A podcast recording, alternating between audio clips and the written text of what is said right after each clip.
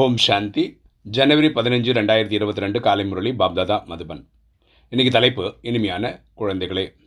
இந்த தாதா ஆச்சரியமான தபால் நிலையம் ஆவார். இவர் மூலம் தான் உங்களுக்கு சிவபாபாவின் கட்டளைகள் கிடைக்கின்றது. அப்பா சொல்கிறார் இனிமையான குழந்தைகளே இந்த தாதா தாதான்னா மூத்த சகோதரர் அதாவது பிரம்மா.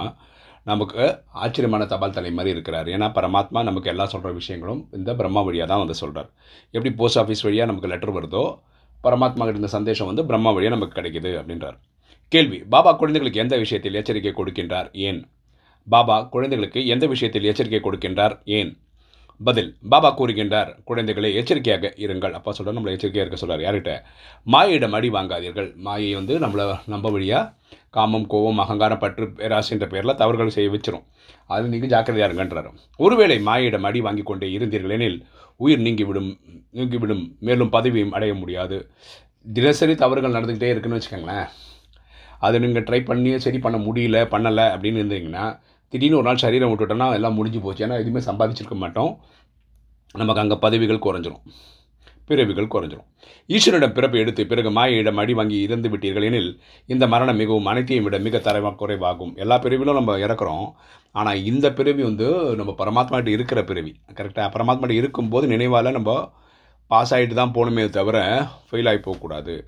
மாயை குழந்தைகளின் மூலம் தலைக்கீழான காரியங்களை செய்விக்கும் போது பாபாவிற்கு மிகுந்த கருணை ஏற்படுகிறது. ஸோ நம் மாயை நம்ம வழியாக தவறுகள் செய்யும்போது பரமாத்மா வந்து அவருக்கு கருணை வருது. ஐயோ என் குழந்தை இப்படி ஆகிப்போச்சே அப்படின்னு. அதனால் தான் எச்சரிக்கை செய்து கொண்டே இருக்கின்றார். அதனால தான் நமக்கு என்ன பண்ணுறாரு இந்த கிளாஸஸ் வழியாக நமக்கு எச்சரிக்கை கொடுத்துட்ருக்காரு. இன்றைக்கி தாரணை.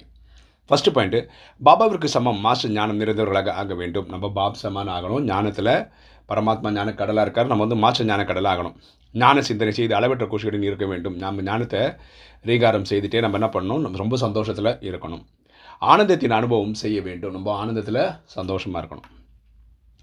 ரெண்டு பலவிதமான புயல்களுக்கு நடுவில் இருந்தாலும் தன்னை உறுதியானவர்களாக ஆக்கிக் கொள்ள வேண்டும். இந்த கலிகாலத்தில் வந்து ஏகப்பட்ட சேலஞ்சஸ் இருக்கும். அந்த எல்லா சேலஞ்சஸ் இடையிலையும் நம்ம வாழ்ந்து காட்டணும். மாயின் அடியிலிருந்து தப்பிப்பதற்கு மிக மிக எச்சரிக்கையுடன் இருக்க வேண்டும். மாயின் அடியிலிருந்து தப்பிக்கிறதுக்கு நம்ம என்ன பண்ணோம் மிகுந்த எச்சரிக்கையோடு நடந்துக்கணும். வரதானம்.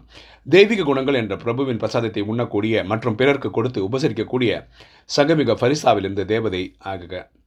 தெய்வீக குணங்கள் என்ற பிரபுவின் பிரசாதத்தை உண்ணக்கூடிய மற்றும் பிறர்க்கு கொடுத்து உபசரிக்கக்கூடிய சங்கமிக ஃபரிசாவிலிருந்து தேவதை ஆகுக. விளக்கம் பார்க்கலாம். தெய்வீக குணங்கள் அனைத்தையும் விட சிரேஷ்டமான பிரபுவின் பிரசாதமாகும்.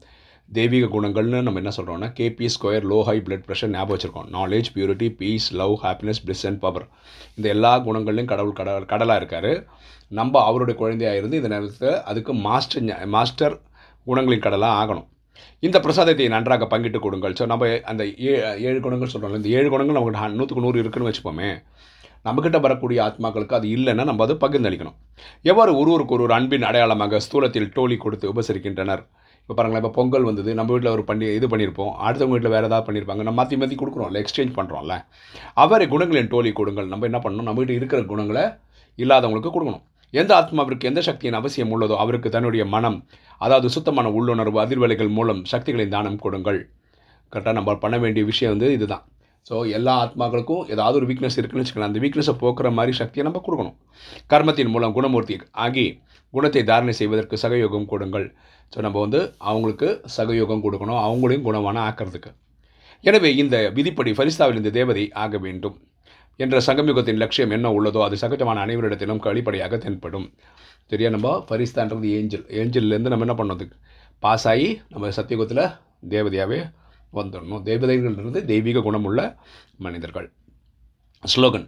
சதா ஊக்க உற்சாகத்தில் இருக்க வேண்டும். இதுவே பிராமண வாழ்க்கையின் சுவாசமாகும். சதா ஊக்க உற்சாகத்தில் இருக்க வேண்டும். இதுவே பிராமண வாழ்க்கையின் சுவாசமாகும்.